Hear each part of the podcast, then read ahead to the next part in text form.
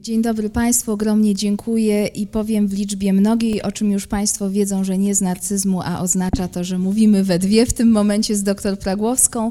E, dziękujemy i za zaproszenie, i za przedstawienie, a przede wszystkim Państwu za to, że są Państwo w sobotę, jesteśmy świadome, jaki to dzień e, i e, że są Państwo tutaj i, i zechcą Państwo wysłuchać wykładu i on też będzie często w liczbie mnogiej, ponieważ jest przedstawieniem pewnej pracy zespołowej.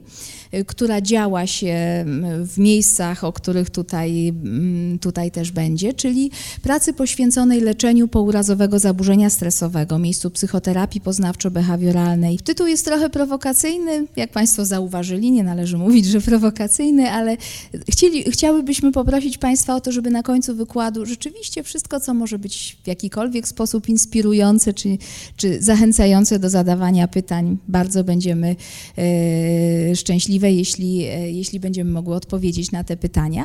A tymczasem planowałyśmy tak ten wykład. Ja wyciągnęłam szczęśliwy los, że będę go mówić, ale to jest wspólnota pracy, jak już Państwo wiedzą.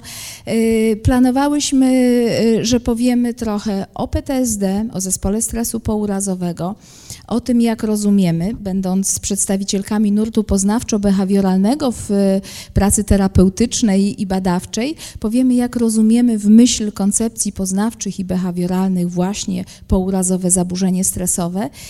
No i o rzeczy, która jest y, bardzo ważna i w tej uczelni, według nas w ogóle, bo żyjemy i terapią, i badaniami, y, to powiemy trochę o, y, o badaniach, o takich jedynych jak na razie w Polsce badaniach nad skutecznością psychoterapii, które są realizowane również dzięki naszym młodszym kolegom, terapeutom, młodszym stażem, a słuchaczom, słuchaczom naszej szkoły i o tych wynikach też powiemy. Będziemy wdzięczne za ponieważ część slajdów, oczywiście nie byłybyśmy sobą, gdybyśmy nie dodały czegoś, e, czegoś takiego jeszcze ciepłego, więc część slajdów to są, to są dane z badań, które obecnie prowadzimy, jeszcze nie opublikowanych, więc będziemy też wdzięczne za, e, za uszanowanie tego i nie robienie zdjęć w tych częściach, zwłaszcza gdzie, e, gdzie gdzie są to świeże dane, a o wszystkim będą mogli Państwo też przeczytać.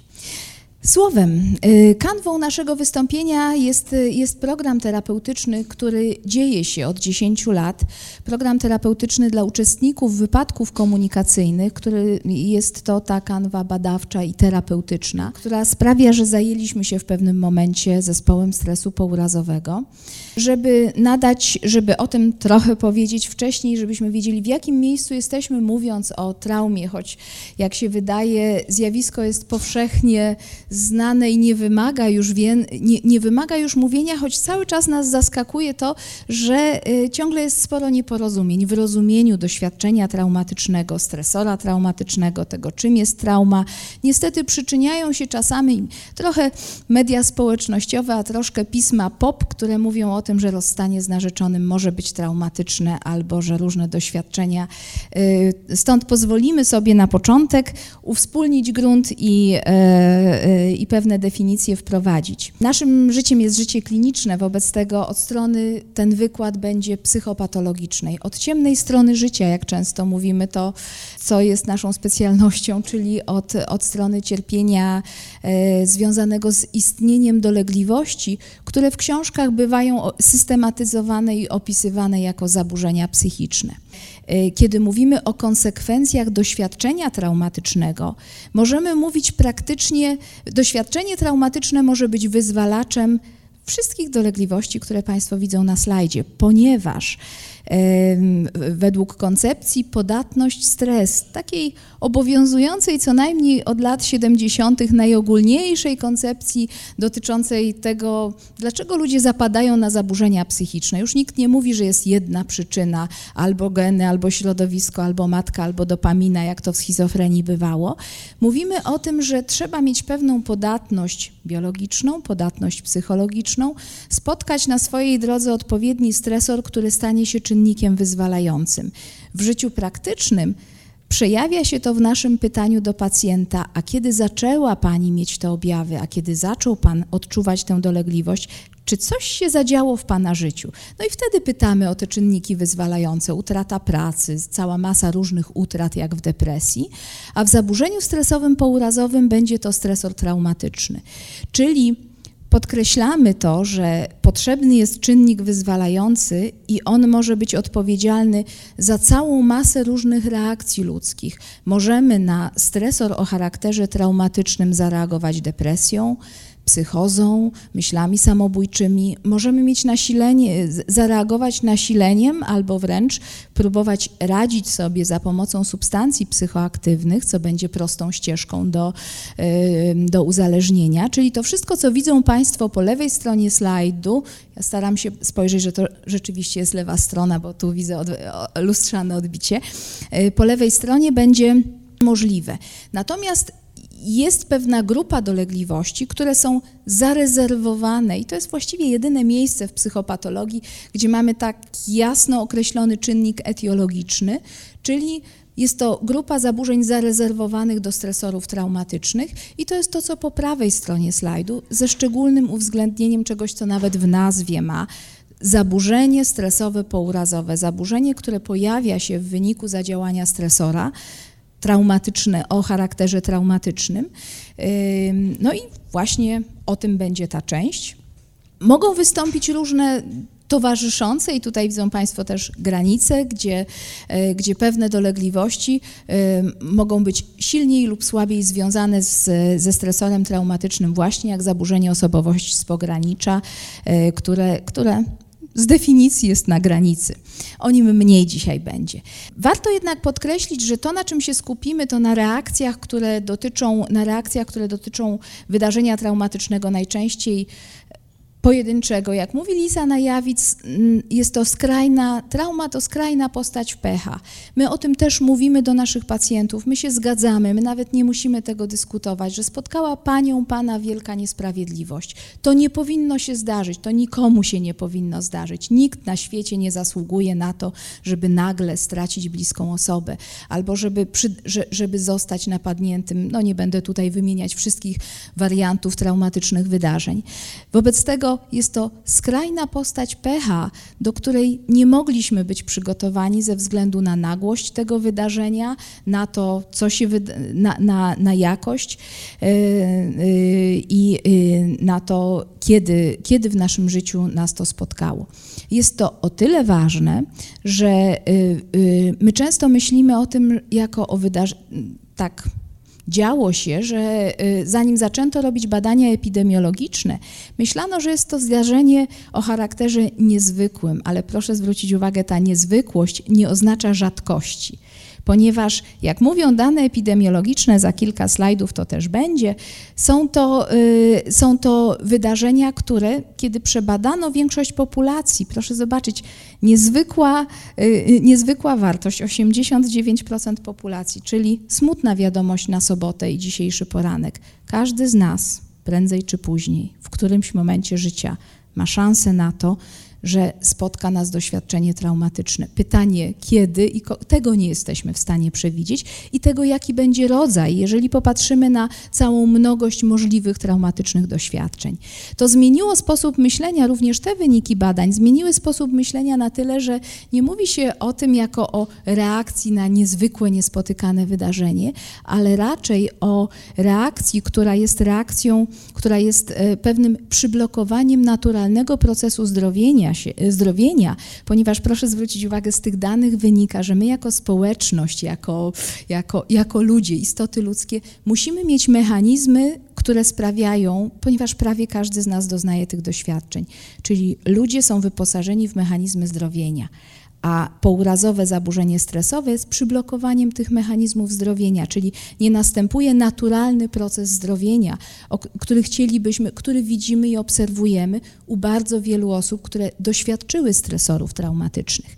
Mówimy o konsekwencjach traumatycznego wydarzenia, mówimy o tym, że Zdarzają się przecież ludzie, osoby, u których nie, to nie tylko to jedno wydarzenie, tylko kiedy słuchamy historii życiowych, życia, a zwłaszcza w życiu klinicznym, te historie są przepojone um, przemocą w dzieciństwie. Często przemocą, która przemocą, doświadczeniami zagrożenia życia w dzieciństwie, które to, by, które to doświadczenia sprawiały, że, e, e, że, że człowiek nawet nie jest w stanie oddzielić poszczególnych wydarzeń traumatycznych od siebie.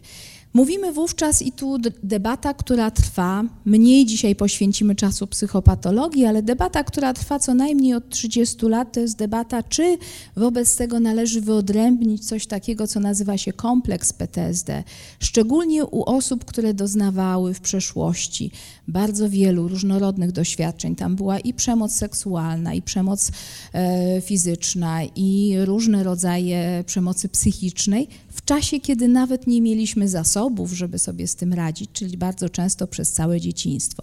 Wobec tego jednym z obszarów badanych jest obszar tak zwanego kompleks PTSD. Za chwilę odniesiemy się do tego, y, co się teraz według y, klasyfikacji mm, y, zaburzeń psychicznych o tym myśli i zaburzenie osobowości z pogranicza, któremu przypisuje się, w którym w etiologii przypisuje się znaczącą rolę doświadczeniom traumatycznym. Czyli to jest klimat, w jakim dochodzi do reakcji, które później nazwiemy zaburzeniem stresowym pourazowym. To jest klimat, w którym nie dochodzi do zaburzenia stresowego pourazowego i dlatego czyścimy przedpole na początku tego wykładu, czyli klimat rozstań z narzeczonym, kredytów niespłaconych i bardzo przykrych skądinąd wydarzeń życiowych, naprawdę trudnych, ale nie traumatycznych. Tam widzą Państwo taki akronim TANS, ponieważ pojawiła się jedna taka publikacja, gdzie ktoś sprytnie zauważył, że są jednostki, My czasami mówimy o osobach z osobowością narcystyczną, dla których wszystko jest wyjątkowe. Państwo, wszystko w ich życiu jest wyjątkowe, w życiu innych wszystko jest powszednie. Wobec tego w tej wyjątkowości mówią, może pani bez swojej wrażliwości nie wie, czym jest to, że szef mnie tak skrytykował, ale dla mnie, osoby szczególnie wrażliwej, to jest trauma. Więc chciałabym powiedzieć, przyjmując perspektywę pacjenta, prawdopodobnie tak, przyjmując perspektywę nieco ogólniejszą, no, nazwano to takim zespołem przypominającym PTSD u, osobowości narcystycznych, które chciałyby, żeby wszystko było u nich nieco bardziej głębokie, wielkie i tak dalej. Czyli dla stresorów y, oczywiście ta debata nadal trwa i takie obszary, które tutaj, y, o których myślimy, to są na przykład obszary chorób przewlekłych. Pytanie, czy możemy rozpoznawać zaburzenie stresowe pourazowe, kiedy ktoś um, otrzymuje diagnozę, konfrontuje się z diagnozą choroby nowotworowej. Co to znaczy? Czy to jest, y, czy to już, czy to jest stresor traumatyczny, czy też jedyny w medycynie stresor traumatyczny to będzie to, jeśli ktoś się konfrontuje z własnym udarem, zatrzymaniem krążenia i koniecznością reanimacji. Czyli to jest obszar cały czas e, poddawany debacie, ale tak ogólnie mówimy najczęściej przy chorobach również przewlekłych, mówimy o zaburzeniach adaptacyjnych, jako o tym, co utrudnia nam poradzenie sobie z dostosowaniem się do stresora nietraumatycznego, aczkolwiek bardzo przykrego z definicji. I to, co niezwykle ważne w myśleniu o stresorze trauma, o stresorach traumatycznych, to czas. Czas pełni tutaj olbrzymią rolę, zwłaszcza, że parę minut temu powiedzieliśmy o tym, że y, stresor, że, że w PTSD, zespół stresu pourazowego, traktujemy jako przyblokowanie naturalnych reakcji radzenia sobie. Dlatego, jeśli jest coś ważnego w tym wykładzie, to pozwolę sobie zwrócić uwagę na ten slajd, dlatego że on nas również bardzo ustawia w myśleniu o tym, jak powinniśmy planować pomoc ewentualnie osobom dotkniętym y, wydarzeniami stresowymi. Proszę zwrócić uwagę, że na początku, na początku, tuż po doświadczeniach traumatycznych, temu mniej poświęcimy dzisiaj uwagi, mamy do czynienia z czymś, co jest u średnio wrażliwych osób, mam nadzieję, zgromadzonych na tej sali, normą i absolutnie naturalnym przebiegiem reakcji na, na katastrofę. Jest to sytuacja w, y, opisywana jako ostra reakcja na stres, czy kiedy przy, zaczyna przybierać szczególnie mm, silne formy i towarzyszą temu objawy dysocjacyjne pewne, mówimy o ostrym zaburzeniu stresowym. Ale ta ostra reakcja na stres, która dzieje się w pierwszych 48 godzinach najczęściej, tych pierwszych dwóch, trzech dniach, kiedy to telewizja mówi, a gdzie są psycholodzy, a my chcielibyśmy powiedzieć szczęśliwie w domu, dlatego że, w, znaczy chcielibyśmy tak powiedzieć, bo yy, zaznaczając również, że to nie jest moment na konieczność, na niezbędność profesjonalnej pomocy psychologicznej. To jest moment, kiedy ludzie bardzo potrzebują pomocy, bardzo y, najbliższych, otoczenia, zadbania o, ich, zadbania o ich bezpieczeństwo, o jedzenie, y, o to, żeby nic im się nie stało i o to, żeby ewentualnie zdiagnozować, czy nie zagrażają sobie, czyli mówimy cały czas o obszarze bezpieczeństwa. Tu jeszcze psycholog się przyda, ale co do reszty, konieczna jest obecność drugiej osoby ludzka, e, obecność e, dająca poczucie bezpieczeństwa i bliskości. Niekoniecznie profesjonalista, psycholog przysłany z innego miasta, e, żeby natychmiast działać interwencyjnie. Więc dlatego, że mówimy o czymś, co jest, co, co jest w doświadczeniu populacji również, rzeczą dosyć znaną, to znaczy tym, że my wiemy, jak ludzie się zachowują w takich skrajnych sytuacjach i trzeba wtedy ten czas z tą świadomością wiedzieć, że on minie. U niektórych wszakże nie mija, czyli sytuacja się zmienia po miesiącu, gdzie jeśli objawy nie mijają, my mówimy, a bardzo prosimy o psychologa w tym momencie, czyli wtedy uruchamiamy całe nasze narzędzia diagnostyczne, nasz potencjał i wówczas, e, wówczas chcielibyśmy dokonać diagnozy. Ten czas po miesiącu, dwóch miesiącach, trzech miesiącach, gdzie spodziewalibyśmy się powrotu do zdrowia, e, a tu on nie następuje. Wówczas możemy zdiagnozować pourazowe zaburzenie stresowe.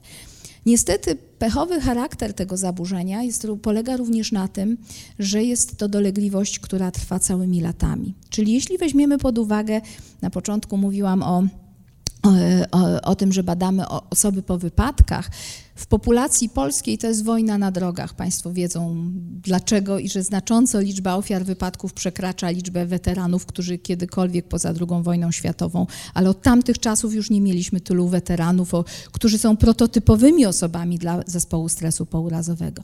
Czyli myślimy o tych, którzy mogli mieć wypadek rok temu, dwa lata temu, 10 lat temu również, a czasami 15 lat temu, ponieważ w pewnym momencie, y, kiedy na początku u bardzo wielu osób dolegliwości ustępują, e, ale później ta krzywa ustępowania dolegliwości się wypłaszcza i jeżeli komuś nie przeszło w ciągu dwóch, trzech lat, to już prawdopodobnie nie przejdzie. To znaczy, to już nie spada tak, e, e, tak wyraziście i wtedy mamy do czynienia z objawami, które, które mają szansę na psucie życia bardzo długo. W niektórych klasyfikacjach w ICD mówi się również o trwałej zmianie osobowości po doświadczeniu traumatycznym. E, jeżeli doświadczenie było bardzo dawno temu i miało znamiona, mm, no właśnie, mm, potężnej traumy. O jakich to dolegliwościach mówimy? Mówimy o dolegliwościach, które najogólniej nie będziemy tutaj zastanawiać się nad niuansami pomiędzy klasyfikacjami, ale najogólniej da się pogrupować w trzy takie obszary. Pierwszy obszar Zapewne znamy to z własnego doświadczenia, nawet jeżeli nie przeżyliśmy doświadczenia traumatycznego, a co dopiero jeśli takie doświadczenie za sobą mamy. To jest y, ponowne przeżywanie. Nie jesteśmy w stanie oddzielić się od wspomnień. Chcielibyśmy posłuchać wykładu o innej treści, być może o sztuce, ale nie o PTSD i, nie, i myśli o poprzednim, o tym wydarzeniu wdzierają się wbrew woli, nie jesteśmy w stanie się skoncentrować. To jeden aspekt y, wdzierających się wspomnień, intruzywnych wspomnień należący do y, ponownego odtwarzania. Bardzo charakterystycznym aspektem są nie ma tutaj jakiegoś wybitnie dobrego tłumaczenia na język polski, przebłyski dysocjacyjne, zwane z angielska flashbackami. E, przebłyski, które, e, które dosyć dobrze są obrazowane również w filmach, przebłyski, które sprawiają, że dysocjacyjne, ponieważ tracimy wówczas poczucie realności i mamy poczucie, że to się dzieje znowu, że, że ten fragment doświadczenia traumatycznego znowu ma miejsce. E,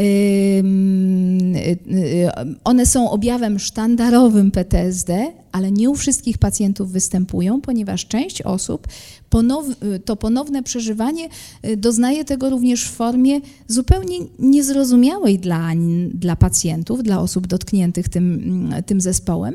Y, kiedy siedzimy sobie znowu na wykładzie, a doświadczeniem traumatycznym był wypadek komunikacyjny albo inna sytuacja uwikłana medycznie i słychać dźwięk karetki. Reszta osób nawet go nie rejestruje, ale osoba słysząca dźwięk karetki reaguje pełnią wzbudzenia, rozdygotaniem, dużym dyskomfortem, czyli czasami reagujemy na bodźce przypominające, na bodźce warunkowe przypomnieniem, e, bardzo intensywnym przypomnieniem i objawami fizjologicznymi.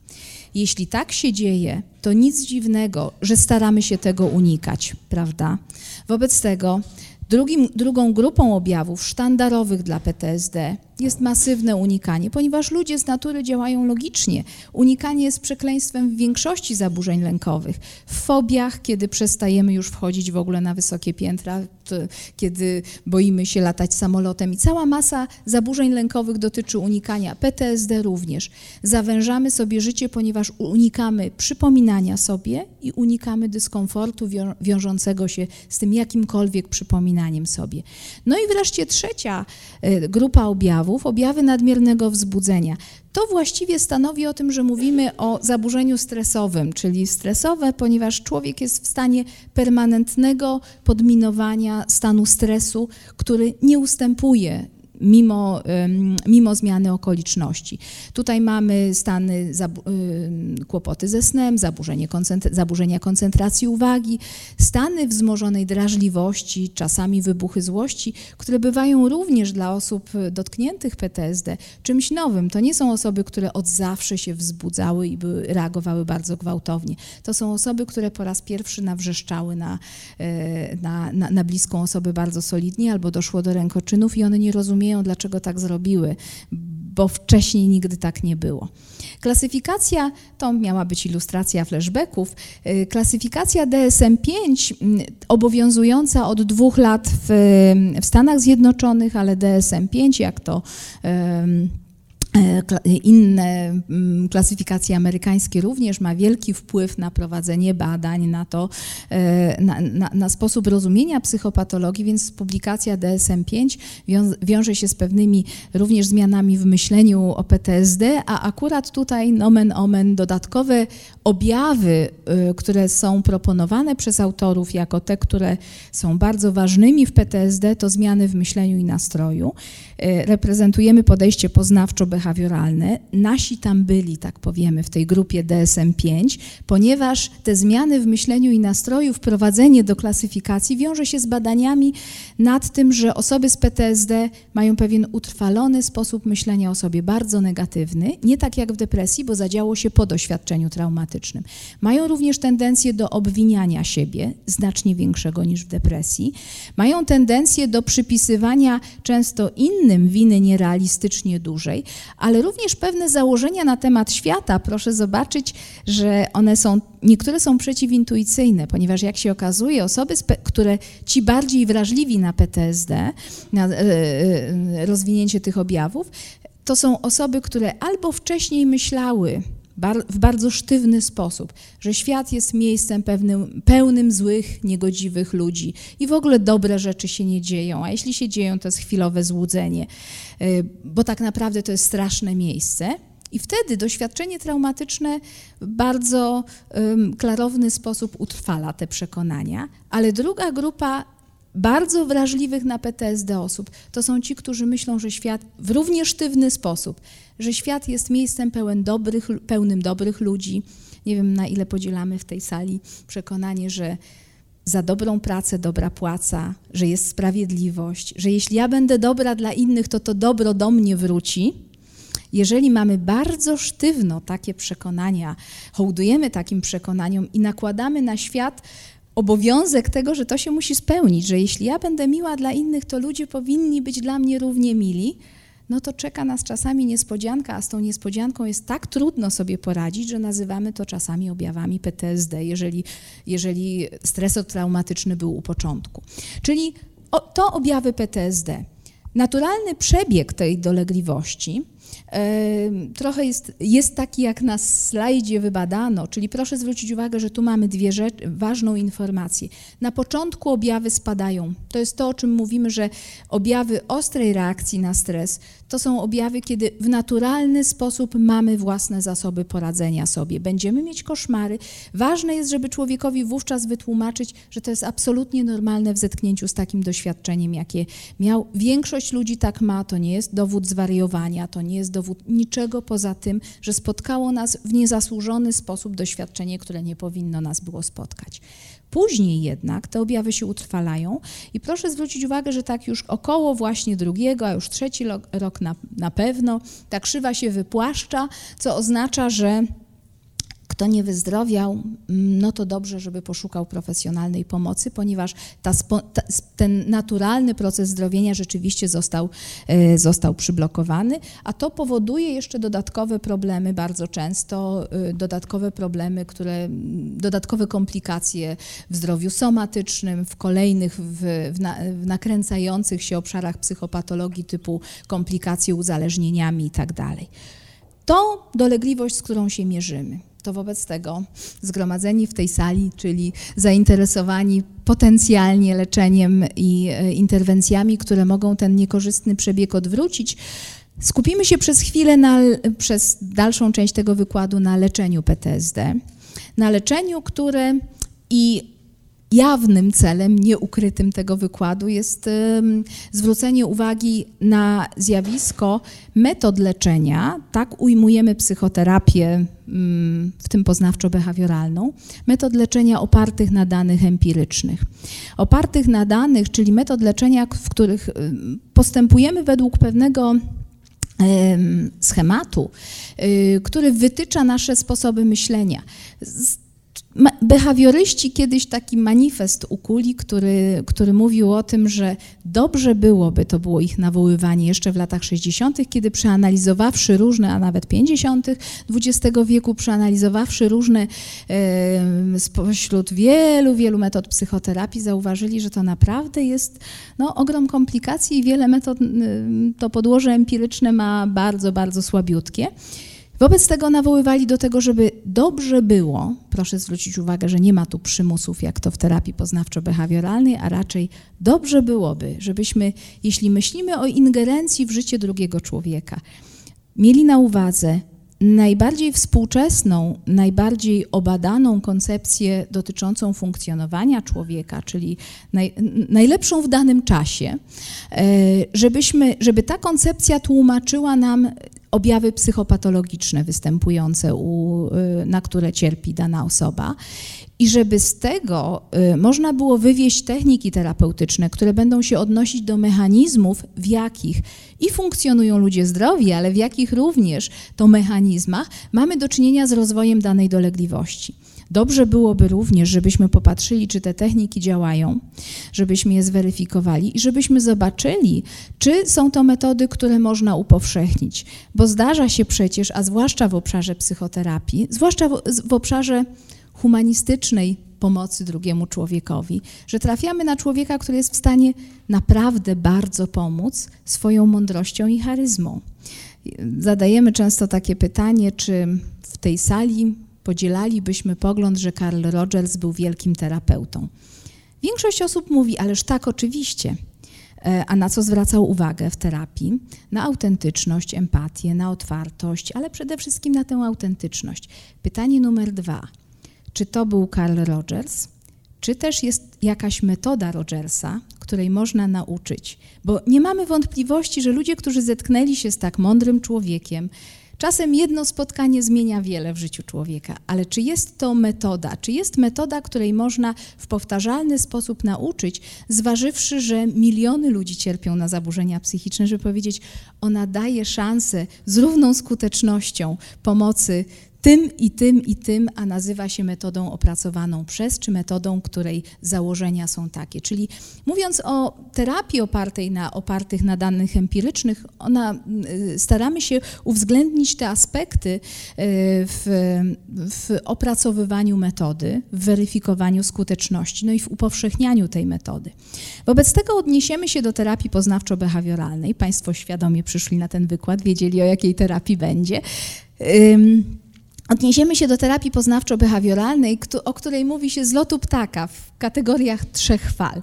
Pierwsza fala to stary, dobry behawioryzm, gdzie mówiliśmy o tym, że zachowanie, jesteśmy w stanie obserwować zachowanie, mierzyć je. W przeciwieństwie to był protest behawiorystów, w przeciwieństwie do koncepcji, które zwracały uwagę na, e, na mniej mierzalne aspekty ludzkiego funkcjonowania.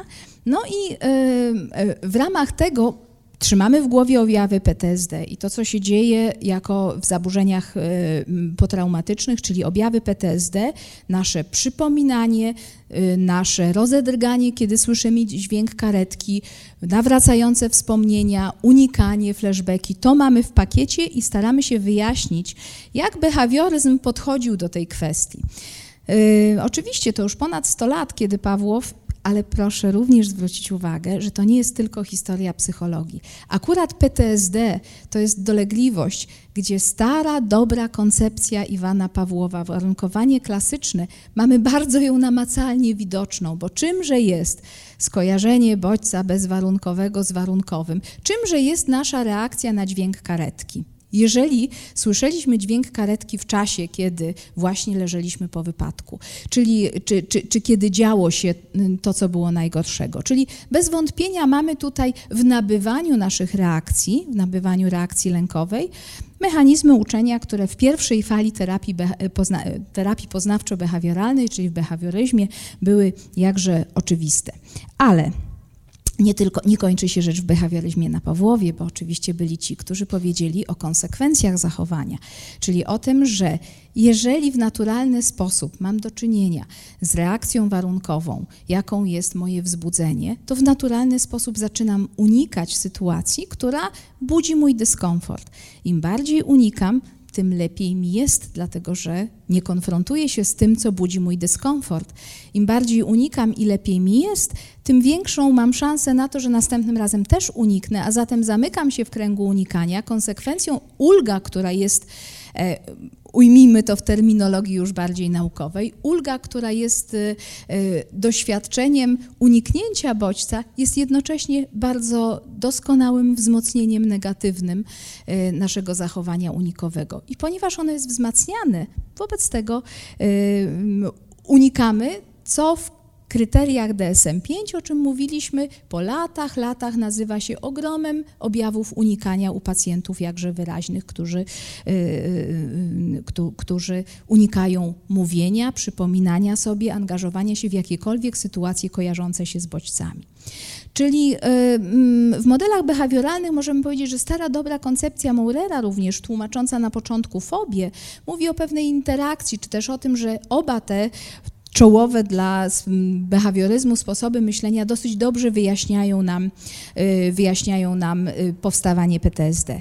Co się dzieje dalej? No dalej dzieje się tak, że, że chcielibyśmy ten mechanizm, pamiętają Państwo ten slajd o tym, mm, mówiący o tym, że mamy teorię funkcjonowania, mamy wyjaśnienie psychopatologii, wobec tego będziemy to odwracać, będziemy starać się to odwracać poprzez metody, przez behawioryzm opracowane, poprzez ekspozycję na bodziec, po to, żeby zaistniał mechanizm wygaszania.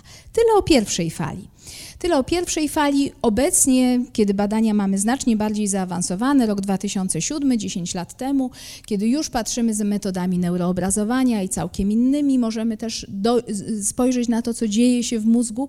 Możemy również popatrzeć na to, patrzy się na PTSD jako na niewystarczający, nieefektywny mechanizm wygaszania reakcji lękowej. I na poziomie biologicznym, i na poziomie obserwowalnym wyłącznie behawioralnie. Była sobie również druga fala terapii poznawczo-behawioralnej, która powiedziała, nie wystarczy dokładnie obserwować zachowanie. Potrzebne jest również to, żebyśmy popatrzyli, jakie są ludzkie przekonania, jakie są ludzkie motywy w tym, że, e, e, że e, zachowujemy się tak, a nie inaczej, czyli jakie znaczenie nadajemy bodźcom, naszym reakcjom, że pewien zaklęty krąg zachowań w psychopatologii jest podtrzymany.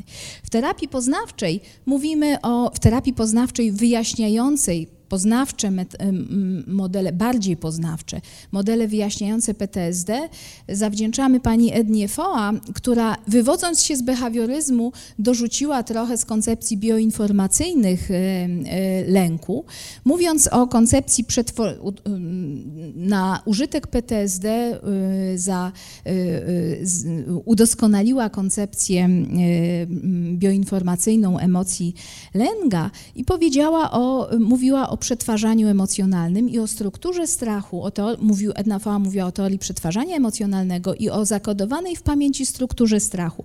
Proszę zwrócić uwagę, że struktura strachu byłaby czymś bardzo podobnym do nagromadzenia informacji tych, wcześniej, y, tych, tych, o których mówiliśmy przy okazji, y, y, przy okazji behawiorystycznych koncepcji, czyli informacji o bodźcach, o, reak- o naszych reakcjach, znaczenie nadawane tym bodźcom.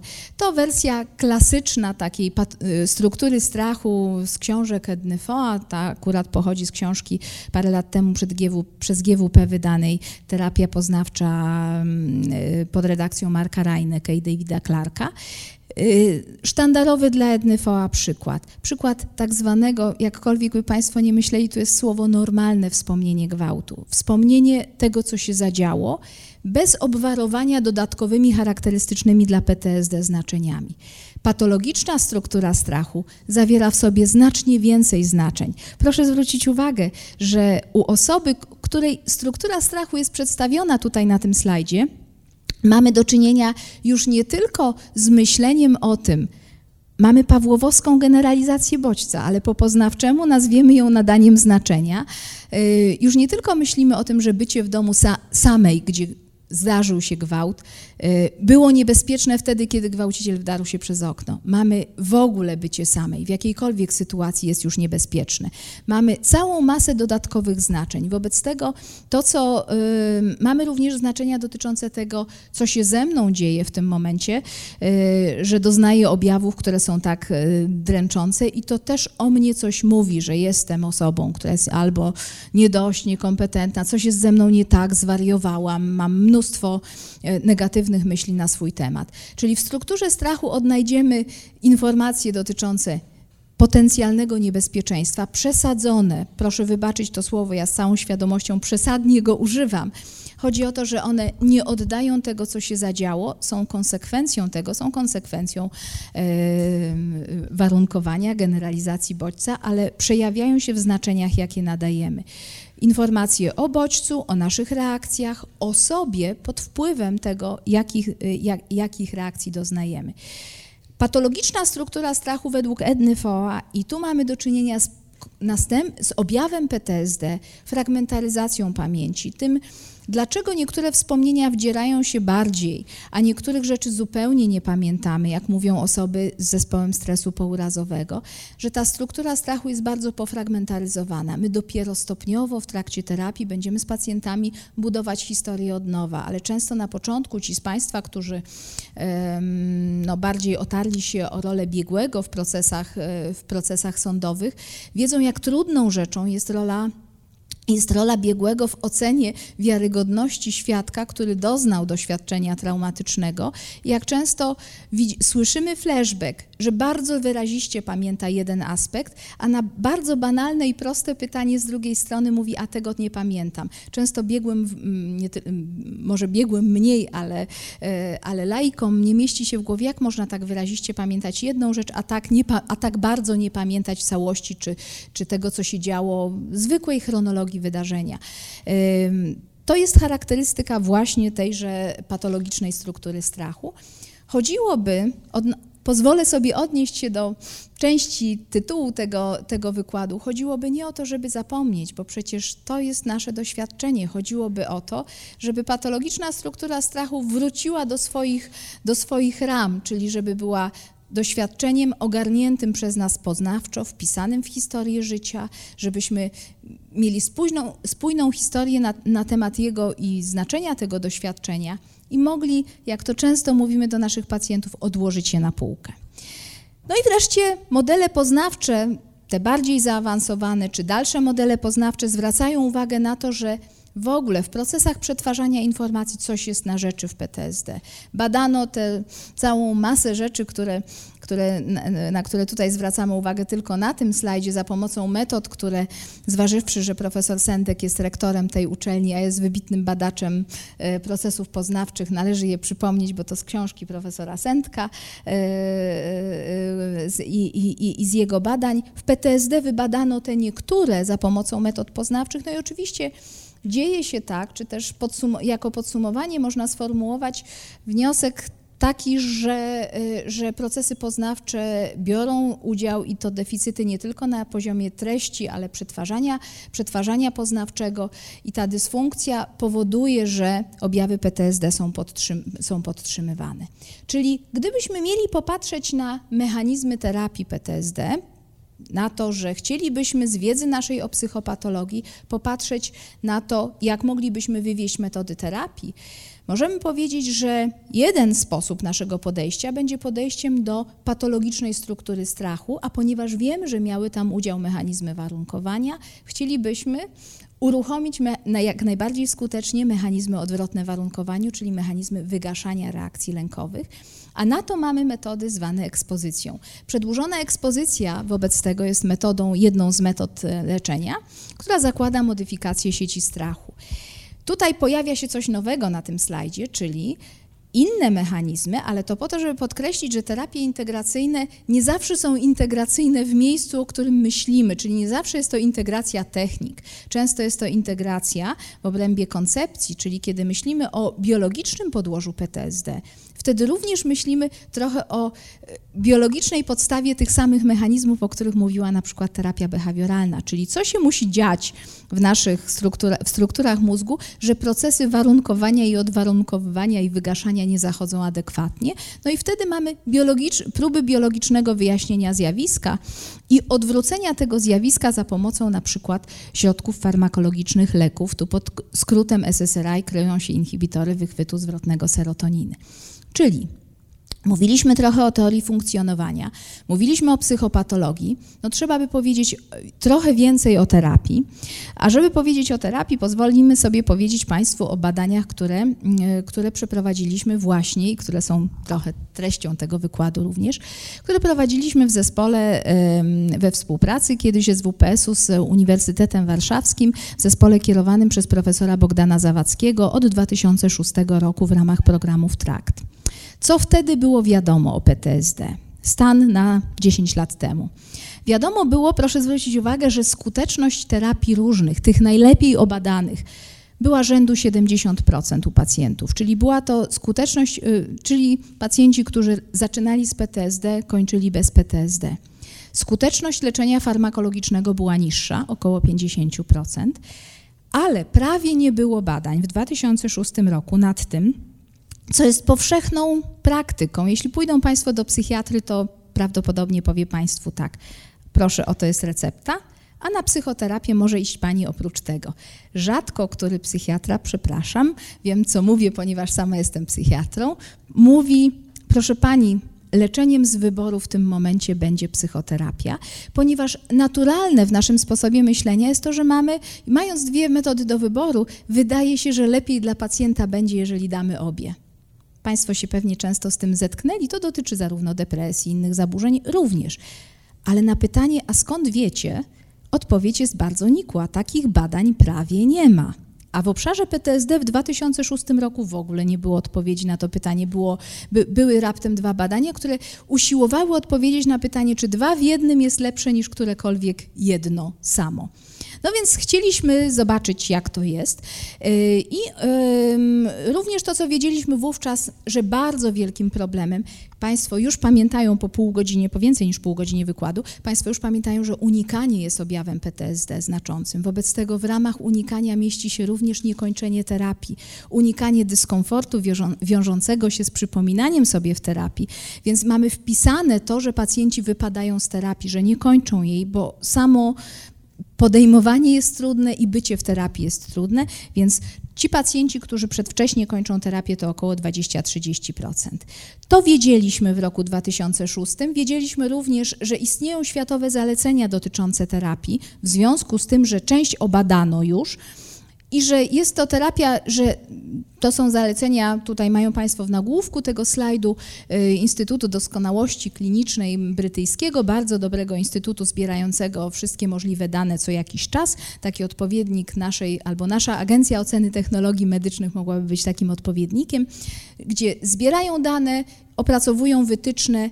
Jest to dostępne dla obywateli, dlatego polecam uwadze stronę, bo można sobie tam zajrzeć. Jeśli ktoś byłby spragniony wiedzy, 700 stron czeka na Państwa po pogrzebaniu w stronie internetowej, 700 stron wie, wiedzy na temat PTSD y, za darmo i dostępne online. Y, to, co było wówczas w algorytmach wtedy, zorientowana na traumę terapia poznawczo-behawioralna była metodą za, zalecaną. Proszę zwrócić uwagę, powyżej trzech miesięcy, czyli te pierwsze trzy miesiące patrzymy, czy się nie poprawi. Czekamy na samoistny, na, na, na, na remisję samoistną, a jeśli już leki, to wówczas wiedzieliśmy, to wówczas zalecana była paroksetyna.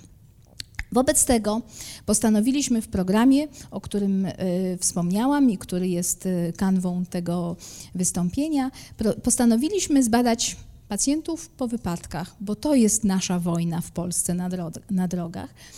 Y, postanowiliśmy zbadać, czy Wiedzieliśmy, że przedłużona ekspozycja jest skuteczna, ale czy ona jest tak samo skuteczna jak leki, ponieważ badań porównujących jedno z jednym też było niewiele, i czy jest nieco bardziej skuteczna, jeżeli się ją wzmocni lekami. Czyli w naszym badaniu, y, w naszym badaniu chcieliśmy odnieść się przede wszystkim do tego, czy jedna metoda czy psycho, czy farmakoterapia, czy też dwa w jednym, co będzie najbardziej skutecznym.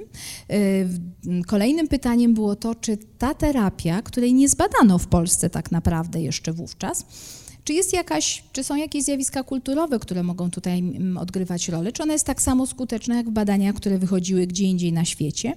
No i chcieliśmy również popatrzeć już na dużych próbach badanych, co się dzieje w trakcie psychoterapii. Co z osobowością? Profesora Zawadzkiego mogą Państwo znać e, ze, od strony temperamentu, jako badacza temperamentu, więc nieuchronnym było, że w tym programie zajmiemy się również temperamentem i osobowością. I to było badanie zgodnie z zasadami, badania z randomizacją, ślepa próba, y, ślepa próba, czyli diagnosta nie wiedział, do jakiej, do jakiej terapii trafia pacjent i po zakończeniu terapii nie wiedział, w jakiej terapii był pacjent. Diagnosta miał psychiatra, miał za zadanie ocenić przed i po zmianę, czy pacjent ma PTSD, czy nie ma PTSD po terapii, ale nie miał pojęcia, czy pacjent był leczony lekami, leczeniem połączonym, czy też wyłącznie, y, wyłącznie psychoterapią.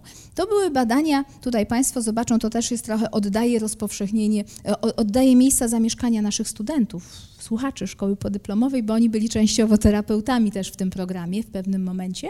Więc to były badania prowadzone w tych, wtedy w tych miejscach w Polsce, gdzie akurat byli terapeuci. No i sprawdzaliśmy według schematu. Y, proszę zwrócić, trzymaliśmy się protokołu, trzymaliśmy się zaleceń dotyczących, y, dotyczących w miarę, chcę użyć świadomie tego słowa, porządnego zrealizowania badań z randomizacją, badań klinicznych.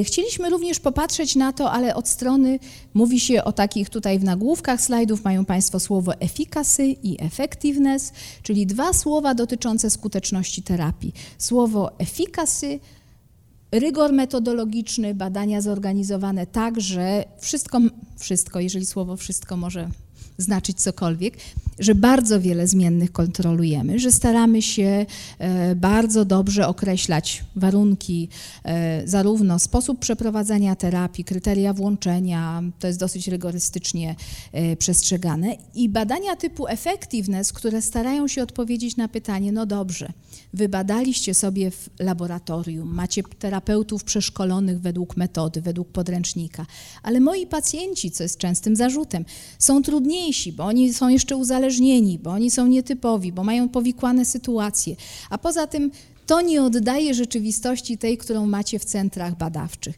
Czyli badania typu effectiveness, jeżeli znajdą Państwo je w tytułach, starają się odpowiedzieć na pytanie, jak to się ma do codziennej praktyki klinicznej. My chcieliśmy ująć trochę oba rodzaje tych badań, czyli z jednej strony przestrzegać rygoru metodologicznego, ale z drugiej przy okazji móc odpowiedzieć sobie na te niektóre pytania charakterystyczne dla badań typu effectiveness, czyli nasi terapeuci byli normalnymi terapeutami w gabinetach swoich przyjmującymi.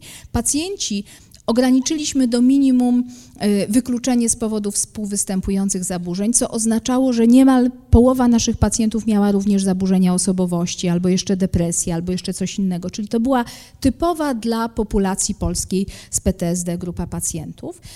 Przyjmowaliśmy osoby dorosłe i właściwie jedynym wykluczeniem było niebezpieczeństwo dla pacjenta, duże ryzyko samobójstwa albo, albo psychoza. To trzy trzy, trzy ramiona w tym badaniu, trzy badania, e, przedłużona ekspozycja, farmakoterapia e, jako psychoterapia, farmakoterapia i leczenie, mm, leczenie skojarzone. Leczenie trwało, polecam uwadze, 12 tygodni, 3 miesiące. To do dyskusji dotyczących psychofarmakoterapii i długości leczenia. Przedłużona ekspozycja trwała 12, 8 do 12 sesji, średnio nam wyszło 10. E, mm, doskonały podręcznik mają Państwo w wydawnictwie GWP, który mm, wtedy jeszcze, wtedy jeszcze nie był, bo to jest wyda e, podręcznik wydany chyba dwa lata temu, ale, e, ale opisuje metodę krok po kroku. Podręcznik autorstwa Edny Foa psychoterapeutami, no właśnie, to jest odpowiedź nasza na pytanie effectiveness, czyli część terapeutów to byli super doświadczeni terapeuci, od lat praktykujący właściwie superwizorzy, czyli naprawdę tacy, którzy już, już trochę więcej tego doświadczenia się nie da. Byli też terapeuci, którzy byli nas, naszymi słuchaczami w szkole psychoterapii. Przeszkoliłyśmy cały drugi rok, wówczas to był w Sopocie, po prostu według metody, w jakiej byłyśmy szkolone same. Wszyscy, przeszli szkolenie, no i mieli działać. E, no i wreszcie byli terapeuci innych modalności, którzy przeszkolili się tylko w metodzie przedłużonej ekspozycji. Proszę zwrócić uwagę na tę różnicę, że ci nasi słuchacze w szkole to byli ludzie, którzy już dwa lata mieli za sobą terapii poznawczo-behawioralnej w ogóle, a byli tylko przeszkoleni specyficznie w przedłużonej ekspozycji. Państwo z trzeciej grupy to byli terapeuci psychodynamiczni, psychoanalityczni, różni, którzy się zainteresowali metodą i przyszli się wyszkolić tylko w tej, w tej jednej metodzie. Farmakoterapia, nic trudnego, lekarze psychiatrzy, y, leczenie skojarzone dwa w jednym, albo byli to psychiatrzy, którzy umieli stosować psychoterapię, albo leczenie prowadził zarówno psychiatra, jak i terapeuta. Na ten slajd proszę rzucić okiem, bo on ma tylko podkreślić trudność badania i przechodzę dalej. Ten również, bo to są narzędzia stosowane, ale to, żeby Państwo uwierzyli, że było ich strasznie dużo i różnych. No i wyniki. Wyniki temu slajdowi poświęcę trochę więcej czasu. Proszę zwrócić uwagę, niebieski, niebieska grupa to grupa y, leczona psychoterapią, grupa żółta to grupa, grupa chyba tak samo jest mniej więcej na slajdzie, leczona farmakoterapią, zielona z połączenia obu e, leczeniem połączonym. Leczenie e, e, grupy nie różniły się, co widzą Państwo na slajdzie również, nie różniły się wyjściowym poziomem PTSD. Czyli e, wyjściowym poziomem PTSD, czyli według skali PDS, którą mają Państwo tam po lewej stronie zaznaczone wartości e, skali PDS, mieli umiarkowanie, umiarkowane lub ciężkie PTSD. To były osoby mniej więcej dwa lata po wypadku, tak średnio dwa lata, dwa i pół po wypadku komunikacyjnym. Najwięcej to było, naj, naj, um, najwięcej to było pięć lat chyba. Już dalej nie przyjmowaliśmy ze względu na możliwe właśnie zmiany inne niż PTSD-owe. Y, leczenie trwało 3 miesiące, mieliśmy 228 osób, też tak jak pokazane na slajdzie. I proszę zobaczyć, tutaj jest taki skrót, który pozwolę sobie polecić uwadze również, ponieważ on dotyczy badań nad psychoterapią, w ogóle nad metodami leczenia. Do pewnego momentu, tak gdzieś do lat 70., podawano w informacjach jako bardzo powód do prężenia mózgów, że jesteśmy tacy skuteczni, że nie wiem, 80% y, naszych pacjentów wychodzi bez danej dolegliwości po zakończonej terapii. Tych, którzy skończyli terapię. Od pewnego momentu recenzenci i nie tylko, świat naukowy w dziedzinie psychoterapii mówi chwileczkę, ale ilu nie skończyło terapii, ilu wam wypadło z terapii. I ten skrót ITT, który mają Państwo tam na, e, na czerwono, to jest skrót analiza z uwzględnieniem zamiaru leczenia. Czyli jeśli czytamy w tej chwili przyzwoite badania nad skutecznością psychoterapii, to są badania, które uwzględniają wszystkich zakwalifikowanych i na końcu tych, którzy odnieśli sukces, tak mówiąc, w leczeniu, czyli nie mają już dolegliwości, czyli na przykład nastąpiła u nich remisja, nie spełniają kryteriów w naszym okropnym żargonie rozpoznawania PTSD, ale uwzględniamy wszystkich, którzy rozpoczęli. Czyli biznes badacza, że ujmę to tak też niezbyt ładnie, jest w tym, żeby pacjentów, żeby wiedzieć, co się z pacjentami dzieje. I e, odpowiedzialność psychoterapeuty, tych, którzy planują metody leczenia, polega na tym, że, że, że ta metoda mówi, że jeżeli pacjent wypada z terapii, to wasza wina. To znaczy traktujemy go jako pacjenta, któremu terapia nie pomogła. Nie wiem, czy znaczy, to, to, to wydaje się trochę burzyć czasami krew, mówiąc jak to, przecież pacjenci nie są zmotywowani albo się przeprowadzają. Nie szkodzi. Z założenia dla metody chcemy być bardziej krytyczni niż, czyli chcemy wiedzieć, jak, jaka jest realna wartość tej metody i na to odpowiadają te analizy właśnie z uwzględnieniem zamiaru leczenia. Czyli co mieliśmy w wynikach? Tutaj już mogą Państwo popatrzeć na wartości również. 65% ze wszystkich zakwalifikowanych osób do metody leczenia przedłużoną ekspozycją yy, skończyło trzymiesięczną terapię bez PTSD. Oczywiście, mam tu wielką pokusę. Recenzenci nam nie pozwalali tego mówić, ale my to mówimy z obecną tu przyjaciółką, bo yy, 60% wszystkich, ale przecież ci, co powypadali, to powypadali z różnych powodów. Za chwilę Państwu o nich powiem. A my chciałybyśmy zobaczyć, ilu z tych, którzy skończyli terapię, było bez PTSD, no i takich już było 80%. Ale nie wolno nam się tym chwalić, bo musimy powiedzieć, że y, musimy powiedzieć, że tak naprawdę z tych, którzy rozpoczęli leczenie, 65%. Ale proszę zwrócić uwagę, jak wyglądają pozostałe okręgi. 43% z tych, którzy rozpoczęli farmakoterapię. Czyli więcej pacjentów niż spontaniczna remisja, czyli farmakoterapia działa lepiej niż zostawienie pacjenta samego sobie, ale istotnie statystycznie, co gwiazdka nasza ukochana obrazuje, gorzej niż psychoterapia. Jeżeli mamy te same okoliczności, pacjent może skorzystać z psychoterapii, mamy wykwalifikowanego terapeutę, który umie zastosować metodę przedłużonej ekspozycji, to większa szansa, że pod wpływem samej metody przedłużonej ekspozycji osiągnie, e, wyjdzie bez PTSD, niż e, jeżeli damy mu tylko lek, jeżeli tylko farmakoterapia zostanie zastosowana. No i wreszcie to, na co mieliśmy ogromną nadzieję. A jak to jest, kiedy zastosujemy leczenie połączone? I proszę zwrócić uwagę, że tu nie ma gwiazdki, jest brak gwiazdki, co oznacza brak istotności statystycznej pomiędzy którymikolwiek z metod, czyli metoda leczenia połączonego nie jest lepsza w istotny sposób od żadnej z pojedynczych metod. Nie dodaje niczego. Y, polecam uwadze to, że za to pacjent dostaje dwie metody leczenia. Już nie mówię o finansach, bo leczenie lekami nie jest aż takie drogie, ale wizyta psychiatryczna do tego, jeśli prywatnie, to już się układa w pewną kwotę, ale, ale objawy uboczne leku na przykład, y, albo uciążliwość wynikająca z chodzenia na, farmakotera- na, na, na psychoterapię, z tym, że no mamy informację o tym, że psycho versus farmako jest różnica. To są e, e, to, to te dwie metody, to, te trzy metody, czyli e, ku naszemu zdumieniu i wbrew intuicji, która podpowiadała dajmy dwa, dajmy jak najlepsze leczenie pacjentowi, nie wyszło na to, że pacjent wówczas skorzysta dwukrotnie.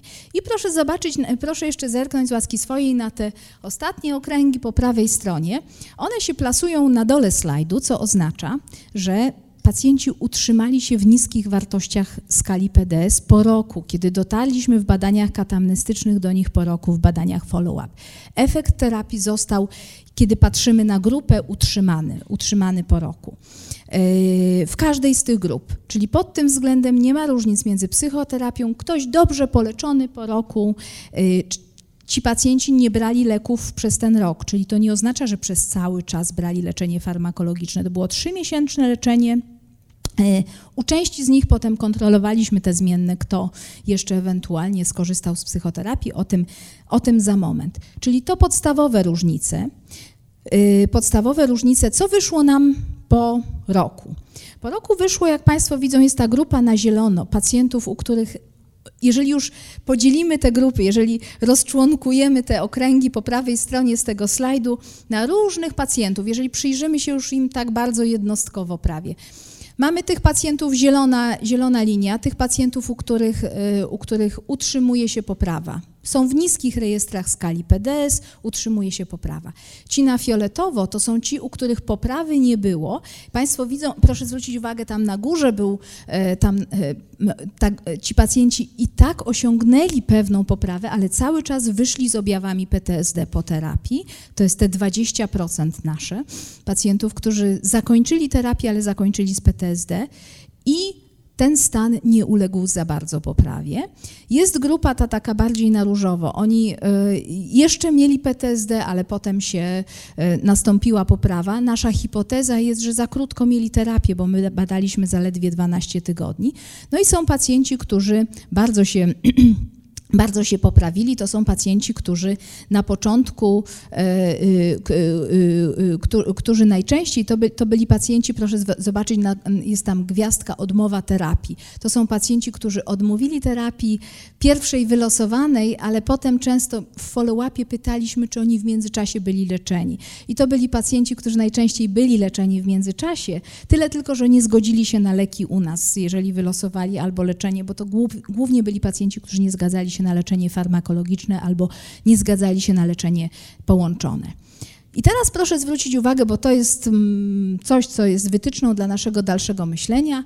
To jest myślenie o, grupie, o grupach pacjentów, którzy też jeśli popatrzymy, popatrzymy na pacjentów tych, skupmy się przez chwilę na tych zielonych liniach, trochę mniej, ogromnie się cieszymy z tych, którym pomogliśmy. To naprawdę jest wspaniała rzecz, tak powiem nieobiektywnie, ale niepokoją nas ci, u których po roku, a takich osób było 12, te pomiary wskazywały na wzrost nasilenia objawów PTSD.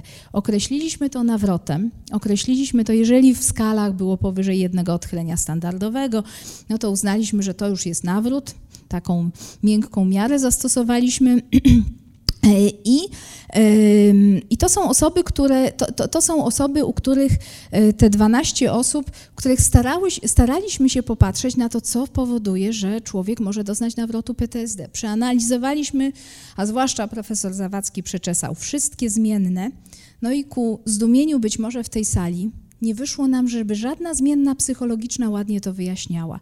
Ani osobowość, ani wyszło nam jedno – toczące się postępowanie sądowe. Bo to są pacjenci, u których, ale proszę zwrócić uwagę, to nie są pacjenci, którzy y, nie, użyję tego słowa, nie chcieli się leczyć. To są pacjenci, którzy wyleczyli się z PTSD, ale ciągnące się postępowanie sądowe mm, w różnych mechanizmach, których już nie badaliśmy, to była jedyna zmienna, która nam wyjaśniła. W międzyczasie ludzie mieli kolejne wypadki, umierali rodzice, działy się różne wydarzenia traumatyczne kolejne nie wyjaśniały tego, ani cechy osobowości. Wobec tego, y, no oczywiście wymaga dalszych badań, ale jest to bardzo zjawisko interesujące i niepokojące, a w kontekście debat o sądownictwie różnych jakoś, y, jakoś mieszczące się.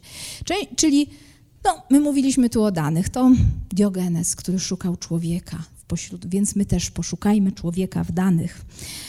E, oczywiście to, e, e, szukając, szukając człowieka w danych, gdybyśmy popatrzyli na to, Pacjenci mówili nam, odpowiadali nam na pytania, bo chciałabym tutaj zachować prywatność pacjentów, więc stosunkowo mało podaję przykładów klinicznych ze, ze, względu na formułę tego wykładu, ale pozwoliłyśmy sobie zamieścić mm, to, co pacjenci pisali po roku, ci z tych, głównie z tych 80%, którym, e, którym pomogliśmy, więc mieliśmy bardzo dużo komentarzy, które wskazywały na radykalną zmianę w funkcjonowaniu, w jakości życia. E, właśnie u osób, u których terapia pomogła. No i teraz się zastanawiamy nad jeszcze jedną rzeczą. A jak skuteczni są terapeuci? Należeli do trzech grup.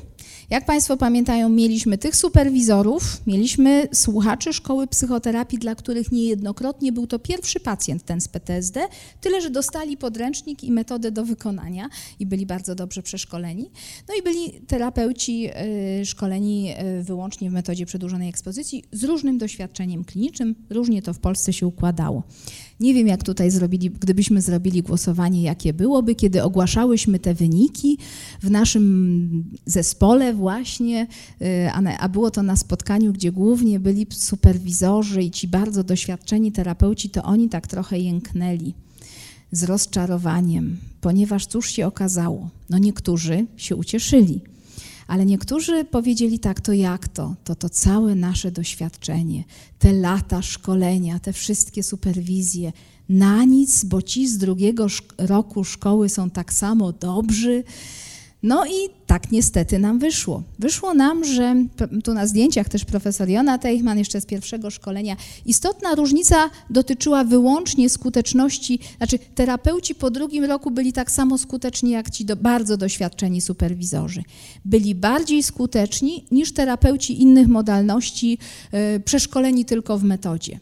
Y, y, a no jakby nie, nie, nie, nie przestrzegający pewnie ogólnie, chociaż kiedy monitorowaliśmy terapię, nie, y, należy podkreślić, nie było żadnych uchybień w protokole, czyli wszyscy stosowali przyzwoicie metodę przedłużonej ekspozycji. Czyli temu znalezisku, nie pod, temu znalezisku, ponieważ terapeutów innych modalności było mniej, to tutaj spuściłabym zasłonę milczenia na, na, na, jakby siłę tego badania, na siłę danych, ale terapeutów tych po drugim roku versus superwizorów to prawie pół na pół naszych pacjentów, więc to są porządne dane mówiące również o tym i one y, powtarzalne są w innych zaburzeniach i w innych danych na świecie dotyczących leczenia zaburzeń lękowych, że młodzi terapeuci przestrzegający protokołu są bardzo albo bardziej skuteczni niż terapeuci doświadczeni, którzy mają tendencję, są tak samo skuteczni, a czasami nawet i bardziej, bo terapeuci doświadczeni miewają tendencję do dryfu terapeutycznego. To, co się z nami dzieje,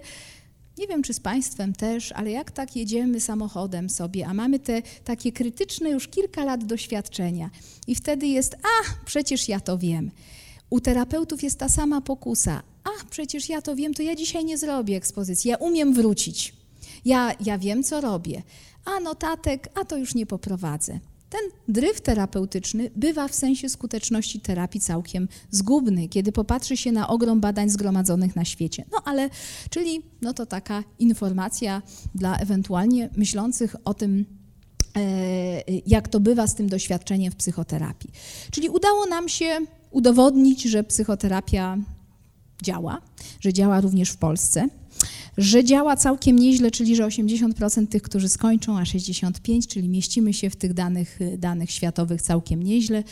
75% osób mniej więcej kończy, yy, z, ty, z, tych, którzy zaczęli w ogóle kończy z poprawą. Farmakoterapia jest lepsza niż, psycho, niż brak terapii w ogóle, więc jeśli mamy do wyboru zdecydowanie farmakoterapia raczej niż nic. Leczenie połączone ono działa tak naprawdę lepiej, kiedy pacjent ma jedynie współwystępującą depresję. Państwo, jeśli ze, chcieliby Państwo poznać szczegóły badania, to służę danymi do publika, y, publikacji, ale to jest jedy, jedyne znalezisko.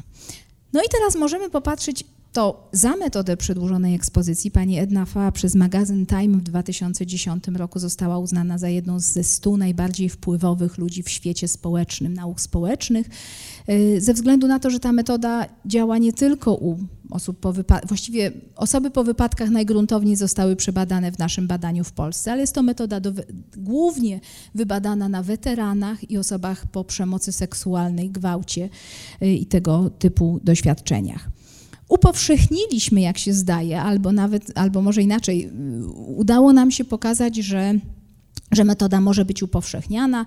Podsumowaliśmy to na konferencji, gdzie była doktor Pagłowska siedzi tyłem, ale ona jest po prawej stronie na tym slajdzie, czyli mogą Państwo zobaczyć drugą osobę z wykładu, profesor Edna Foa, Jona Teichmann tutaj na wykładzie.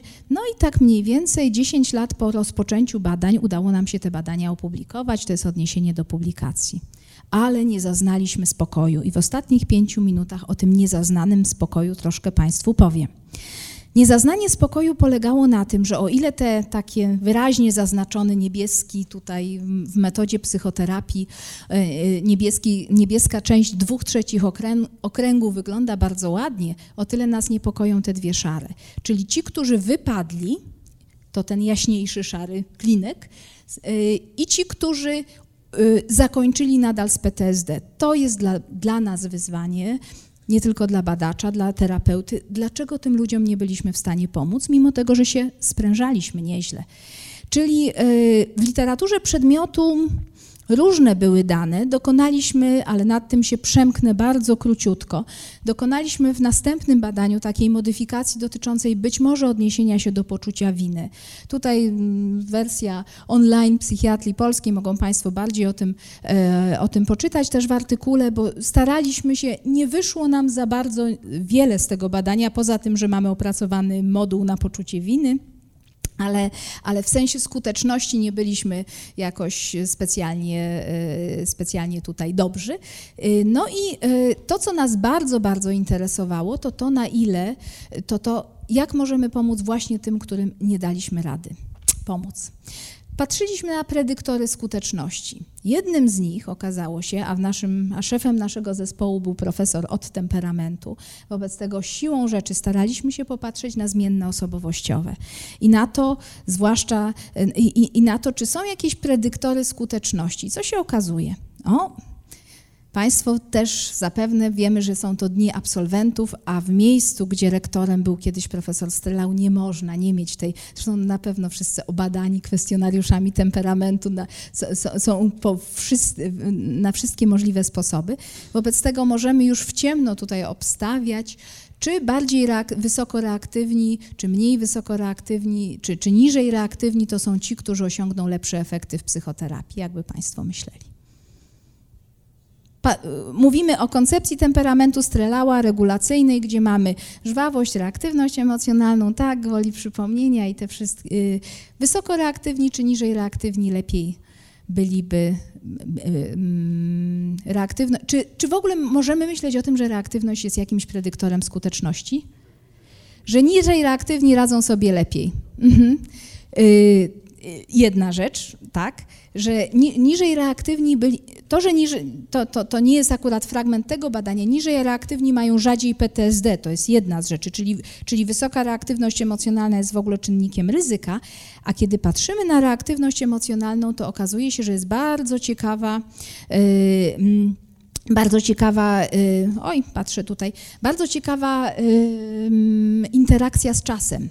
Osoby wysoko reaktywne jeżeli są złapane w miarę szybko, czyli jeżeli e, w pierwszych kilku miesiącach mają większe szanse na skuteczność psychoterapii niż osoby niżej reaktywne.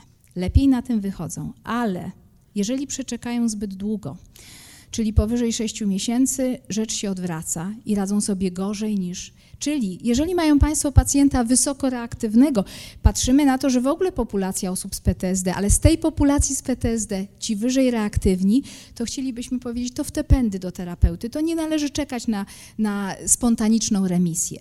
Ale jeżeli mamy osoby nisko reaktywne, które mają PTSD, to możemy powiedzieć, wie Pan co, to nie ma znaczenia, skuteczność terapii u Pana nie, od, nie zależy od czasu podjęcia terapii. Może być i za pół roku. Zobaczymy, czy nie zaistnieje spontaniczna remisja, jeśli pan wytrzyma dyskomfort objawów oczywiście, no ale w tym sensie czas oczekiwania w terapii. Y, żwawość była pewnym predyktorem, żwawość była wyraźnym predyktorem y, psychoterapii. Jeśli państwo są bardziej zainteresowani, to można poczytać o zależnościach między żwawością a unikaniem, no bo tutaj one wydają się, ale badania wskazują na to, że, zresztą badania całkiem inne, dlatego ten slajd od profesora Nęcki z dziedziny twórczości, wcale nie, nie psychopatologii, że żwawi i niskoreaktywni to są ci, którzy mają więcej, lepsze myślenie dywergencyjne.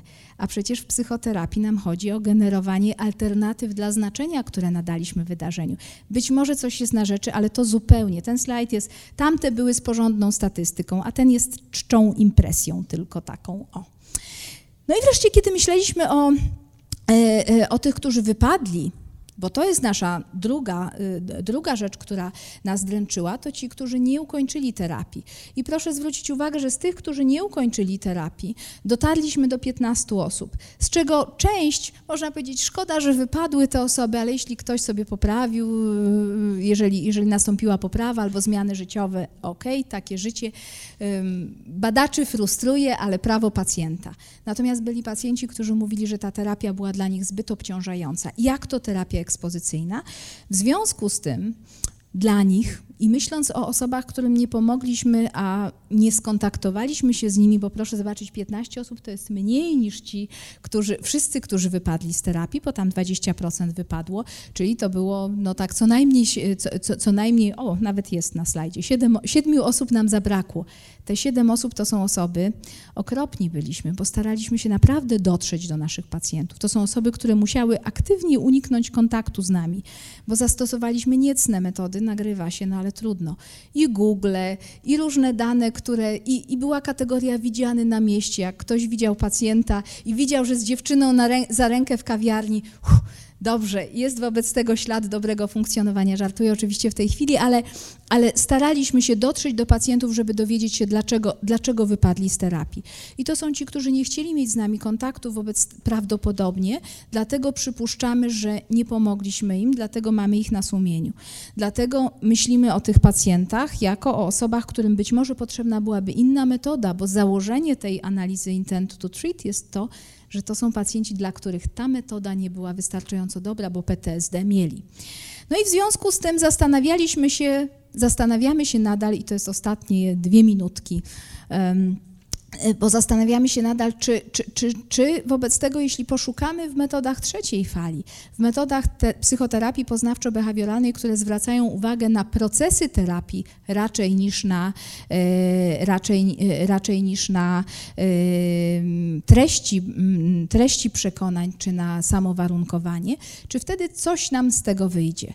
No i po 10 latach od pierwszych badań jednak chyba nam wystarczyło cierpliwości, tak powiem, że nie wytrzymaliśmy i następny program badawczy, który dzieje się teraz, który cały czas jeszcze, dlatego to są te świeże slajdy, że to jest program, który trwa i mamy już część wyników, które mówią, które są wynikami, które mówią o tym, że ta druga metoda, którą opracowaliśmy już w naszym zespole, a jest to metoda, e, metoda, która mówi, która jest głównie skoncentrowana na przekonaniach o własnej skuteczności i tutaj powiem, e, że to jest metoda, która która również odnosi się do tego, co niesie ze sobą trzecia fala terapii poznawczo-behawioralnej, a zatem na myśleniu o tym, jakie wspólne procesy w psychopatologii, zwracamy tu uwagę na procesy ruminacji, na procesy e, zamartwiania się, na różne procesy, które mogą być, do których możemy się odnosić za pomocą treningów uwagi e, i e, skonstruowaliśmy wobec tego program, który nie miałby w sobie ekspozycji, bo pacjenci ekspozycję podawali jako tę najtrudniejszą trudniejszą y, i nie do przejścia. Y, sprzyjało nam trochę też to, że y, nastało DSM-5 i mieliśmy szansę na analizy, które pozwoliły popatrzeć, jaka jest struktura czynnikowa objawów PTSD, więc udało nam się taki model opracować poznawczy, który, który byłby wytyczną dla tej terapii. No i to jest ta badana przez nas terapia poznawcza w tej chwili, która jest badana razem z metodą, wobec metody przedłużonej ekspozycji. Jeszcze to jest nieopublikowane, wobec tego przemykam się nad tymi slajdami, żeby Państwo nie zdążyli sfotografować, zanim nie będzie opublikowane, ale E, e, badania na początku mówią, badania wstępne, to jest z ubiegłego roku dane, teraz nie patrzyliśmy, mniej więcej te metody idą, idą równoważnie, co nas niezwykle cieszy, bo już teraz naprawdę musielibyśmy do końca programu nikomu nie pomóc i jeszcze ten program przez rok prowadzić, już naprawdę nikomu nie pomóc, żeby wyszło, że jest to metoda gorsza niż przedłużona ekspozycja, więc już śmiało idziemy trochę jak po swoje, bo mamy jeszcze pół roku do końca programu. I już wiemy, że nie bardzo da się popsuć w świetle danych i liczby pacjentów, którą, y, którą mamy. Czyli jest szansa na to, że udało nam się, że być może mamy troszkę więcej wiedzy o tym, jakie mechanizmy funkcjonowania mogą być odpowiedzialne za PTSD, za psychopatologię PTSD i być może możemy kilkoma ścieżkami, w zależności od tego, tych danych jeszcze Państwu nie podam, bo ich nie mamy, dopiero mam nadzieję, że będziemy mieć dane, które pozwolą nam na odpowiedź na bardzo ważne pytanie, na pytanie, jaka terapia dla kogo? Czy jesteśmy w stanie, bo tak naprawdę w metodach leczenia obecnie to nie jest pytanie, czy jakaś terapia jest skuteczna, bo mamy dużo skutecznych metod terapii, ale jak zrobić, żeby człowiek nie musiał przechodzić przez pierwszą, czy są jakieś osobowościowe albo inne predyktory, które mogłyby nam powiedzieć, że tego pacjenta, tak jak z tą reaktywnością, wysoko reaktywny lepiej od razu z terapią, dlatego że nie ma na co czekać, bo później efekty mogą być gorsze. Chcielibyśmy mieć więcej takich danych, a tych badań jest dosyć niewiele na świecie. Chcielibyśmy mieć więcej takich danych, które nam powiedzą o tym, dla kogo jaka terapia. Oczywiście mówiliśmy na początku tego, tego, tego e, wystąpienia o czasie. Naszym ubocznym albo drugą częścią projektu, który obecnie realizujemy, jest y, możliwość prewencji. DSM-5 podkreśla, DSM-5, ale i zdrowy rozsądek podkreśla, że są grupy zawodowe szczególnie narażone na doświadczenia traumatyczne. Strażacy, pracownicy, ratownicy medyczni, część policjantów, mniej może, ale ta część, która konfrontuje się z doświadczeniami, a programów prewencji specjalnie bardzo skutecznych nie ma, a w tych badaniach jest cisza, więc odnosząc się do tych samych mechanizmów, które nam przyświecały w opracowywaniu programu terapii, skonstruowaliśmy program profilaktyki, prewencji PTSD skoncentrowany też na mm, przekonaniach o własnej skuteczności i trochę analogicznie działające. Pierwsze wyniki tego programu, takie bardzo wstępne, bo badanie tutaj jeszcze trwa, bo czekamy na spływ wyników po, po roku. Profesor Zawadzki przedstawił na grupie wyszehradzkiej, które to wyniki były bardzo obiecujące, ponieważ mówiły o tym, że być może udało nam się trochę zmniejszyć występ za pomocą szkolenia w szkole w szkoleń przeprowadzonych u strażaków, zmniejszyć e, prawdopodobieństwo występowania PTSD, co jest, jeśli to się utrzyma, no to będziemy, jeśli się nie utrzyma, nie będę tak śmiało mówić do Państwa w przyszłym roku, a zresztą może nie będzie zaproszenia, a jeśli się utrzyma, no to świetnie, dlatego że będziemy mieć wynik, który, który nam trochę będzie mówił o tym, że jest szansa na prewencję. Czyli podsumowując, w podsumowaniu mówiliśmy o objawach PTSD, o metodach leczenia, y, o skuteczności psychoterapii, o skuteczności terapeutów, czyli o tym, że ci młodsi wcale, młodsi wiekiem, bo tutaj y, młodsi doświadczeniem, a nie wiekiem, bo, bo tylko, bo, bo to mierzyliśmy, doświadczeniem klinicznym. Mówiliśmy o konieczności, o nieustawaniu i o konieczności y, opracowywania nowych metod leczenia, czyli metod leczenia, które odnosiły się, odnosiłyby się do predykcji predyktorów skuteczności pozwalały nam na, na odpowiedź na pytanie, jak pomóc pacjentom, dla których te dotychczasowe metody nie są zbyt dobrą opcją, bo albo pacjenci nie kończą leczenia, bo leczenie jest zbyt ciężkie, albo po prostu go nie podejmują, wiedząc już trochę, co ich czeka w psychoterapii i, e, i, i cierpią w zaciszu. No i to jest ten program, który jeszcze trwa, dlatego tutaj jeszcze trwa i również Szkoła Psychoterapii e, jest w niego zaangażowana, ponieważ on trwa w całej Polsce wyłącznie dlatego, że terapeutów mamy w całej Polsce, bo znowu cały drugi rok jest wszędzie przeszkolony, więc patrzymy, co z tego wychodzi. No i jest to moment na pytania. Ja z, z, naszej strony to tyle, bo to był ostatni slajd, natomiast pytania o pytania i zapra zapraszamy gorąco do pytań. Chciałabym się trochę więcej zapytać właśnie o tą metodę, którą stosowaliście w tym najnowszym projekcie, e, dlatego że no, o przedłużonej ekspozycji pewnie trochę wiemy, natomiast rzeczywiście bardzo mnie zainteresowała ta metoda. E, tutaj e, pani doktor mówiła o e, tym nakierowaniu na skuteczność, o e, treningu uwagi. Czy, czy można byłoby trochę więcej, bo chyba to wszystkich najbardziej interesuje. Bardzo dziękuję oczywiście za to pytanie. Tak, przepraszam, odebrałam ci. Na... Ja, ja powiem, że oddałam dobrowolnie dobrowolnie. Dobrowolnie. Wielu świadków jest, dlatego że ten program poznawczy, e, ja bym powiedziała, że autorką tego programu jest tutaj wskazuje doktor Popiel, mimo że też... E, A na slajdzie mam, że więcej osób. E, jest więcej osób, ale, ale myślę, że, że, że, że tutaj odpowiesz lepiej. Ja mogę odpowiedzieć z pozycji terapeuty, który pracuje w obydwu modalnościach, ale to było na inne pytanie, czy można się tak przełączać z przedłużonej ekspozycji w tą modalność inną. My studentów uczymy jednej i drugiej, natomiast y, potem sobie często wybierają, w której się lepiej czują. Oczywiście celem jest, żeby wybrali tą, która będzie lepsza dla pacjenta, ale to opowiedz, jak i na czym polega ta terapia. Powiem bardzo w skrócie na razie, dlatego że ta metoda rzeczywiście w tej chwili my opracowaliśmy podręcznik i sposób działania na razie e, bardzo roboczo, natomiast e, i dane, i całość będzie, myślę, jakoś tak na koniec przyszłego roku gotowa. Y, To, co stanowiło punkt wyjścia, to badania podstawowe nad y, objawami PTSD, co pozwoliło nam popatrzeć na to. Badania podstawowe, na które składały się analizy czynnikowe objawów PTSD, które ułożyły nam się wcale nie jak w DSM, czyli tylko w siedem czynników, i te badania nad rolą przekonań o własnej skuteczności. Postanowiliśmy to wszystko połączyć. Tutaj jest ten taki model PTSD, którym się roboczo posługujemy. Proszę się nie przywiązywać, to jest rysunek roboczy stosowany, specjalnie taki mały. Podstawą metody jest indywidu, w przeciwieństwie troszeczkę do przedłużonej ekspozycji. Nie wiem, na ile Państwo, ta, ta różnica byłaby dla Państwa tutaj wyrazista. Podstawą jest indywidualna konceptualizacja problemów pacjenta, czyli troszkę bardziej kładziemy nacisk na dane z wywiadu mówiące nam podstawa tego kwiatu PTSD-owego, Ym, to, to, to są uwarunkowania osobowościowe. Zwracamy uwagę na wcześniejsze, y, na, na informacje od pacjenta dotyczące wcześniejszych doświadczeń, poczucie jego zasobów, tem, cech temperamentu, skoro już wiemy. W, y, I y, głównie przekonań o własnej skuteczności po doświadczeniu traumatycznym które to są jednymi z przekonań, na które mamy narzędzia terapii poznawczej. Czyli jedna, jedna ścieżka to jest to, że, że będziemy starać się tradycyjnymi, klasycznymi metodami terapii poznawczej zadziałać na przekonania dotyczące własnej skuteczności, ale to nie wystarczy, ponieważ od czasów trzeciej fali i od czasów modeli metapoznawczych jesteśmy bogatsi o wie, wiedzę, e, e, o tym, że pacjenci z PTSD, temu my badań nie poświęcaliśmy, ale mamy to z literatury. Pacjenci z PTSD aktywnie ruminują, zamartwiają się, stosują te same dysfunkcjonalne strategie regulacji emocji, jak supresja i cała masa.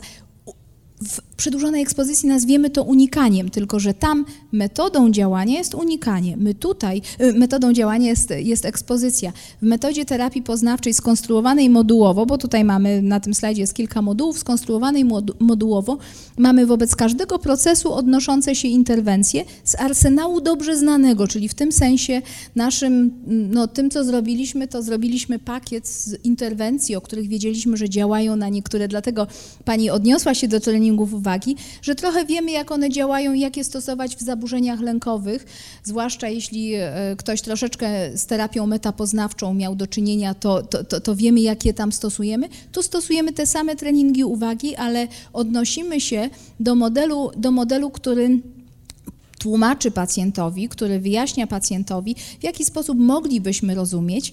Ja mm, mówię tutaj w trybie przypuszczającym, bo to jest istota pracy terapeuty poznawczego, oparta na współpracy, e, e, wspólna analiza, więc zastanawiamy się razem z pacjentem, czy to jakoś odpowiada jego sposobi, sposobowi e, widzenia, co się z nim dzieje w, w tym czasie, kiedy, kiedy doświadcza objawów PTSD. Czyli techniki w sensie technicznym jest to y, zbiór poukładany w moduły technik terapii poznawczej.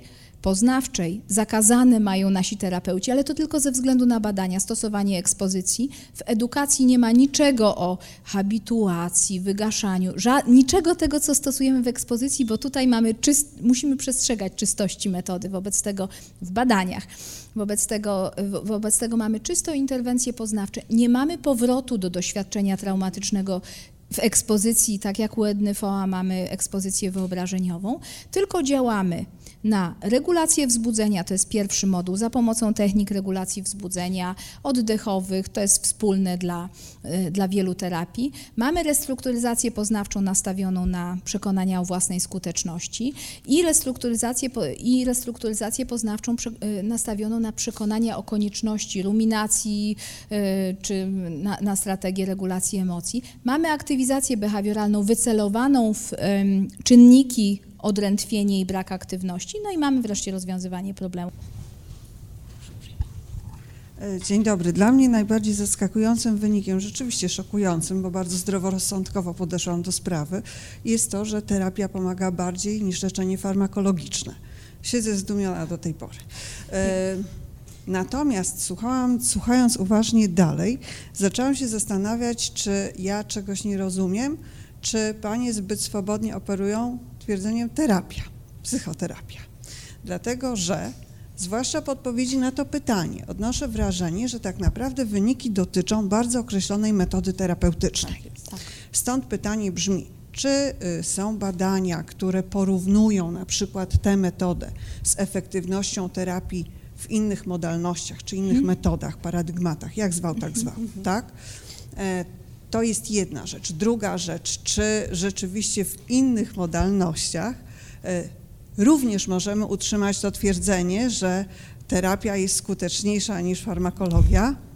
E, Ponieważ pracuję na Uniwersytecie Medycznym, to zapytam jeszcze w ten sposób. A być może to dałoby się wytłumaczyć tak oto, że nie mamy, pomimo sukcesów medycyny, wystarczających y, farmaceutyków, żeby pomogły.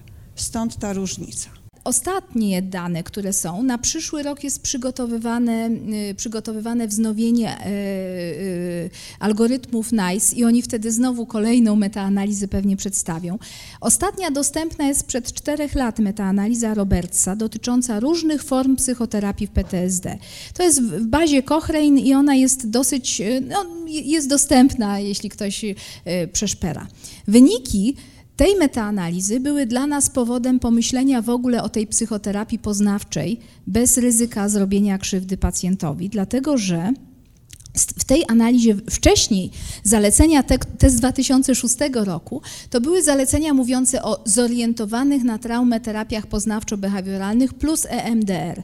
Tam y, idąc głę- głębiej w, w, w myślenie o rekomendacjach, mówiono wręcz o tym, że jeżeli pacjent ma chęć na hipnozę, na terapię rodzinną, na terapię psychoanalityczną, należy powiedzieć, że to jest jego ludzkie prawo, ale że nie mamy danych o skuteczności. Czyli to były zalecenia w, 2000, w, tym, w tymże 2006 roku.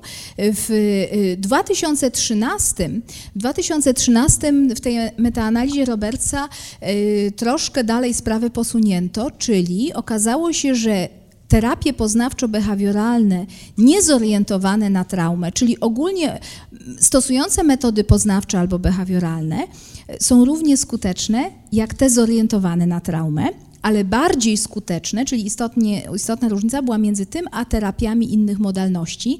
Należy podkreślić, że badań w tych innych modalnościach jest mniej. To jest, czyli, czyli w tym sensie byliśmy, mówiąc o i teraz przechodząc do drugiej części, do wyższości nad farmakoterapią. Tych badań bezpośrednio porównujących jest bardzo, bardzo mało. I one, dlatego należy dokładnie tak, jak pani powiedziała, potraktować to, że my pokazaliśmy, że w tym badaniu, że sama psychoterapia poznawczo-behawioralna metodą przedłużonej ekspozycji jest bardziej skuteczna niż paroksetyna stosowana w dawce 20 mg i, i przez te same 3 miesiące. Czy jest takich, y, analogicznie porównywano inne inhibitory wychwytu zwrotnego serotoniny, ale tych badań, na, naprawdę to są jednostkowe badania takie wprost porównujące psycho i farmakoterapię w leczeniu y, w PTSD i nie ma takich badań, nie, przynajmniej no, ostatni raz, proszę, by, by, być może nie wiem czegoś, co było z ostatnich dwóch lat, ale kiedy szperałam w internecie jeszcze ostatnie dwa lata temu, nie było takich badań opublikowanych, które dotyczyłyby innych modalności psychoterapii versus farmakoterapię. I również należy zwrócić uwagę na właśnie niedoskonałość środków y, y, farmakologicznych, dlatego że tu się cały czas poszukuje to, co badano no, no to bada, badano to, co jest najczęściej stosowane. Dlatego my to nie było niczym odkrywczym w naszym badaniu, tylko zastosowaliśmy się do algorytmów. Po prostu stosowaliśmy lek, który jest zarejestrowany, obadany, obadany w tym sensie, że jego skuteczność wykazano versus placebo, ale nie porównywano go z psychoterapią wcześniej, przed tym 2006 rokiem. Czyli to jest jedna część odniesienia się do Pani pytania. Druga, czy w innych, czyli inne modalności nie wiemy. Wiemy, że działają, że, że dane dotyczące psychoterapia versus psychoterapia, czy też ta metaanaliza mówi no, o tym, że jeśli nie odnosimy się bezpośrednio do traumy, no to, no to terapia poznawczo-behawioralna ogólnie, czyli to, co możemy wycisnąć z tej, z tej metody w leczeniu PTSD. Te dane troszeczkę się zmieniają, jeśli zmienimy obszar zainteresowania na depresję, ponieważ w depresji tych danych jest trochę więcej i tam już w zależności od intensywności objawów depresji te zalecenia, zalecenia które są sformułowane na podstawie, na podstawie badań brzmią tak, że leczenie farmakologi- leczenie połączone działa lepiej w umiarkowanych albo ciężkich depresjach, czyli wtedy jest do rozważenia. Czyli my tutaj mówimy o takich badaniach nad PTSD, ale to się zmienia. W lęku uogólnionym bardzo stare badanie z analogiczną substancją, z paroksetyną, to był w ogóle taki początek i inspiracja dla tych badań, żeby w ogóle zobaczyć, czy, czy dwa w jednym jest, to, to jest lepsza rzecz niż, niż jedno w jednym. W lęku uogólnionym okaz- okazało się, że wręcz wyniki były gorsze, jeśli pacjent dostawał dwa w jednym niż tylko psychoterapię, no wówczas y, terapię ukierunkowaną na lęku uogólniony. Czyli to też zależy od dolegliwości. W depresji przedstawia się nieco inaczej, w zaleceniach jest w którymś momencie, że leczenie w zależności od nasilenia depresji. Szanowni Państwo, jeśli e, nie, to bardzo dziękuję. E, Pani Dziękujemy doktor bardzo. e, Agnieszka Popiel i pani doktor Ewa Pragłowska przed Państwem. Myślę, że należą się Panią doktor piękne brawa. Dziękujemy. Dziękujemy.